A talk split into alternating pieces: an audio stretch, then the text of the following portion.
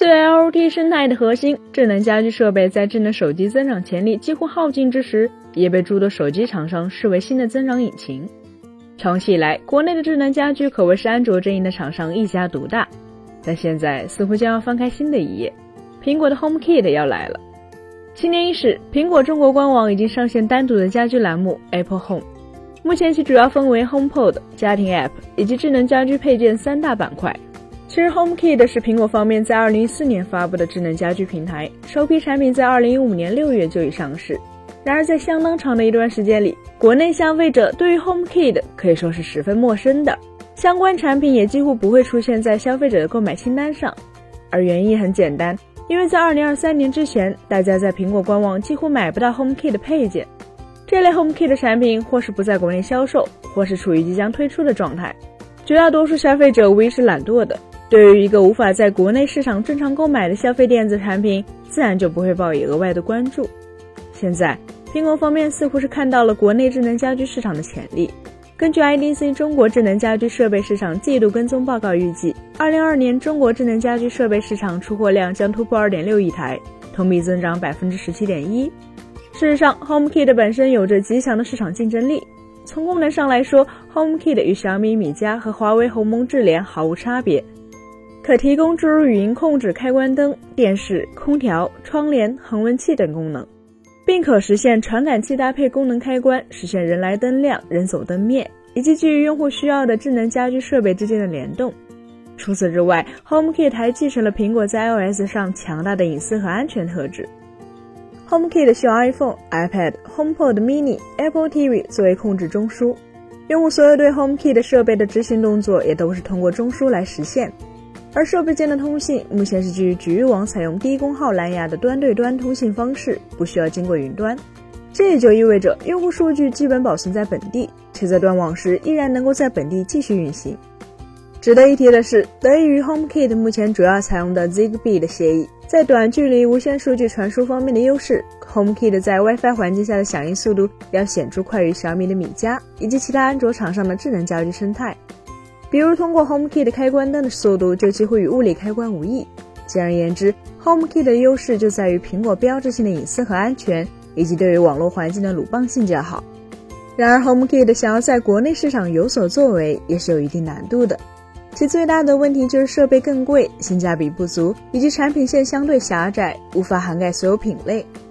时至今日，在苹果官网的 HomeKit 配件也只有区区二十款。并严重依赖绿米、eLight 和小燕智能，而美国官网的配件数据也才只有一两百款，与动辄上千款的小米米家、华为鸿蒙智联显然无法相提并论。所以用一句话来说，就是 HomeKit 的配件数量不足导致的结果，就是完全以 HomeKit 为核心打造智能家居生态，必然会出现体验上的不完整。而之所以出现这样的情况，则与苹果对 HomeKit 设备极高的要求密切相关。据悉，苹果要求合作厂商获得 Works with People HomeKit 的认证，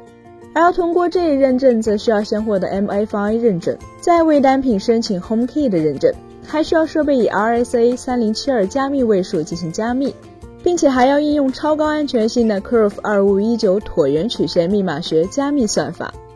对于绝大多数设备都是以低功耗为主的智能家居产品而言，如此复杂机制所带来的结果，必然就是成本的上浮。因此也让大部分厂商望而却步，而 MFI 生态能够实现可持续发展，靠的其实是苹果的强制措施，这是从系统层面拒绝非认证配件的使用，再加上第三方的 MFI 配件比官方版本更便宜，所以 MFI 配件的性价比也就被凸显出来了。问题是在智能家居生态中，苹果的 HomePod Mini 和 Apple TV 都不具备类似 iPhone 的超强市场竞争力。换而言之，在智能家居领域，苹果维持 HomeKit 设备高溢价的能力是不太足的。毕竟 HomeKit 设备上可没有苹果的 logo，因此大品牌不需要加入 HomeKit，小品牌没能力加入 HomeKit，这也就成为了尴尬之处。至于说被寄予厚望的 Meta 协议，只能说大家最好不要有太高的期待。尽管 HomeKit 兼容 Meta 后会让相关设备数量井喷。诚然，Meta 协议作为智能家居领域的大一统协议，有着极高的兼容性，能实现跨系统、跨平台进行连接、控制、数据共享。然而，Meta 协议是开放，但不是免费。想要让设备支持 Meta 是需要支出成本的。根据 CSA 连接标准联盟的介绍，Meta 设备上市同样需要经过认证，而想要完成认证的厂商，除了要缴纳会员年费以外，每款产品也要付出相应的认证费用。每款产品动辄两千到三千美元的相关费用，且不包含实验室测试和通信认证费用。这样的一套流程走下来，成本甚至比加入 HomeKit 还要高。错过了前些年智能家居概念席卷大江南北的好时机，如今 HomeKit 想要在国内市场被更多用户接受，扩大产品线显然才是当务之急。本期节目就到这里了，更多精彩大家可以关注我们三一生活的官网或全民大同名账号查询更多信息。咱们下期再见，拜拜。